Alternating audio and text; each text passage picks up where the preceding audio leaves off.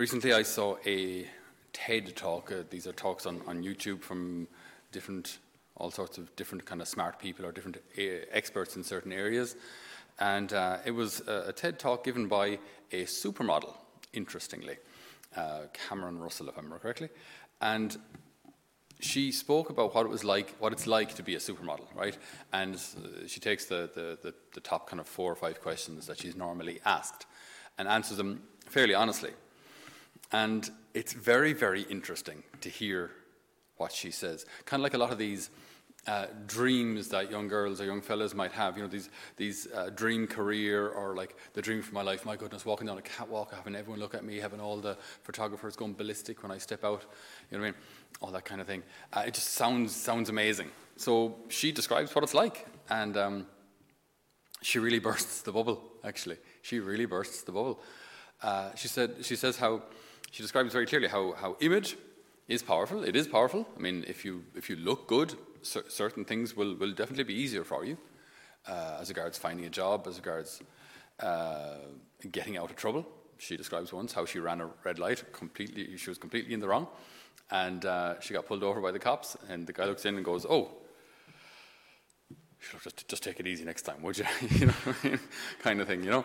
So she's look, she's, so she just she describes how in real life these, these things make a difference. But she says that so image is powerful, but she, she adds immediately image is superficial. It's superficial though. And she said like it's something that was kind of given to me. She said I don't you know, I'm just, I can't help, I can't make myself any taller or smaller, or I can't make my legs any longer or shorter. They are the way they are. This was stuff that was given to me. It's uh, uh, a lottery, this genetic lottery. Lottery. Some are going to be, you know, you'll take the blonde hair from your mom and the blue eyes from your dad, and who knows what. Boom, there you are.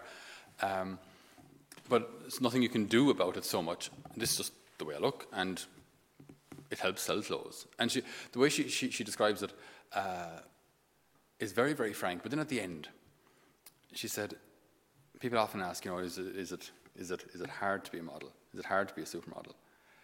And she said, very frankly, it's not what people think. We wake up every day worried about how we look. We live in fear of, of how we appear. Because now we have a certain standard set, now we have to look good. I have to wear certain clothes, or I can't wear the same clothes twice. I mean, there's a certain standard now set for me. So I, we're the most self conscious of our appearance. It was, just, it was very interesting to hear. Often we can misunderstand uh, the beauty of certain things and the challenge of certain things. And I think when it comes to our faith, we can really misunderstand the beauty of Catholicism and the challenge of it. And these things, they, they need to go together. Uh, we've said this a million times, like, but uh, any, in, to excel in any field, be it, be it intellectual or athletic, is going to take sacrifice you know, to, to excel in anything, well, music, it's going to take sacrifice. You have to practice, You put in the hard hours. And when no one is looking, you're there practicing your scales or you're practicing your weights or whatever, your dance steps, whatever it may be. When no one is looking, you're putting in all the hard slog. Uh, but then, God willing, when you get the chance and there's some sort of a performance or competition and you win, it's worth it. But no one saw all the hard work, all the blood, sweat, and tears that went in behind the scenes. And when it comes to our faith, our faith is the greatest treasure. It is the greatest treasure that any of us could have, and it's the greatest thing that any of us could give to the next generation, bar none. There was nothing more important, than there was nothing greater than passing on the faith. Uh, Saints uh, Timothy and Titus, the, the saints of today, were collaborators with St. Paul. St. Timothy became Bishop of Ephesus and was martyred there within the first century, about the year 97 in or around St. Titus uh, became uh, Bishop of Crete. So the, these, these were men who, who knew Paul, walked with him, and at the time the church was very small. The church was very, uh, I wouldn't say unorganized, but didn't have all the structures that we have now. There weren't you know, various churches and dioceses and the whole place set up like we have now. It was all very new. But what they did have was a profound love for Jesus, a profound love for the Lord. Point I want to make today is that Catholicism, our faith, Catholicism is, is important because love is important. right? Catholicism is important because love is important. Catholicism, our faith, our Catholic faith, teaches us what love is. Okay? You take Catholicism, you take Christianity out of history. Okay? Then how do we know God is, is, is, is good? Then the, the cross never happened. Uh, redemption never happened. Confession was never available. The Eucharist never existed. Okay? So our understanding of, of goodness, our understanding of human rights, our understanding of the dignity of each person completely changes without Christianity. Our faith, Christianity, Catholicity, the Catholic faith is important because love is important. Love is important because if we misunderstand love, we also misunderstand God. Like our understanding of the dignity of every human life, from conception until natural death. So, our understanding of, of the, the, the importance of, of every little child, whatever colour they are, whatever way they were conceived, every little, chi- every little life, every little child is valuable. That, that's, that's Christian. That's, that's our Catholic faith. Okay? So these, uh, the Catholic faith is important because love is important. You take the Catholic faith out and we begin to misunderstand love. We begin to misunderstand love, we begin to misunderstand God. We begin to misunderstand God, we risk heaven. So there, there are real consequences.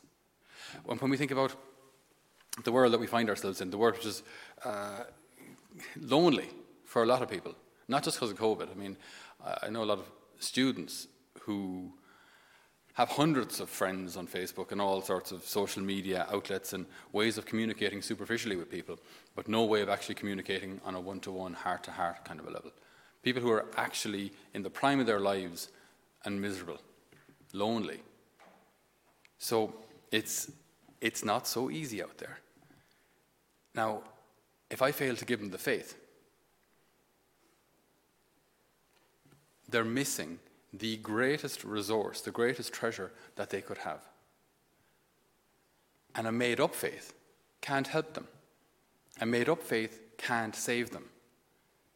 So if I tell them, look, mindfulness will help you, it will not. It won't. You can tell them that you make up an imaginary friend. Let's call him Bilbo. Right? And Bilbo will always be with you and Bilbo will get you through the difficult times. No, he actually won't, because Bilbo doesn't exist. Bilbo can't help you because Bilbo doesn't exist. Right? So, any of these made up faiths, any of these made up ideas, any of these like kind of mindfulness rubbish, like it's all made up. That can't help you. And the consequence of that is if I'm in fifth year or sixth year and I'm suffering from tendencies towards self harm or suicide, mindfulness won't help me. And if I Tell people it will. It's a lie. It's fake. It's made up. It's not real. It's got no grace. Come to me, all you who labor and are overburdened, and I, Jesus, will give you rest. That's the source. Everything else is made up. And all the made up stuff can't help you. And we live in a world today where we need concrete, real, solid help for real, concrete, solid people who have real, concrete, solid problems. And the solution is not an imaginary friend or a made up spirituality by some guru off somewhere who I don't, I don't care what he's taught or written, it makes no difference to me. Jesus Christ is the solution, Jesus Christ is the answer. And so if we don't present the faith that our forefathers have lived and died for to them, we do them a disservice. And so we should be really convinced and convicted that Jesus is the answer, that Jesus is enough as the apostles were, as St. Paul was, as St. Titus was, St. Timothy was. So what we have is, is, our, is our greatest treasure here. And it's often misunderstood, absolutely. Uh, it's, it's, we don't always know exactly uh, how to put the faith across. And, and, I think in recent generations as well, we've been maybe afraid that uh, if we put our faith across too convincingly, that we might come across as triumphalist, or we might come across as closed to other faiths. If I or any of you who will be married one day, love your wife and love your wife above every other woman, does that mean you disrespect or hate every other woman who's not your wife? Of course not. You just you love your wife.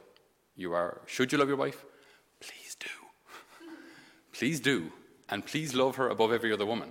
Which doesn't mean in any way that you disrespect or hate or spit at every woman who's not your wife. Of course not. But she is your wife, and you are allowed and you should treasure her above all others because she's your wife. We are allowed love and treasure our faith above every other, which doesn't mean that we disrespect everyone else. Of course not. Of course not. but we can and should believe that our faith makes a difference, that our Catholic faith, which isn't made up by gurus or, or, or spiritual leaders, it's given to us by God.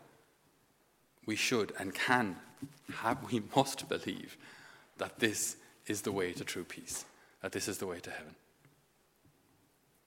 And so we ask the Lord today, on the feast of Saints Timothy and Saint Titus, in this week of uh, which we remember and pray for our Catholic schools throughout the country.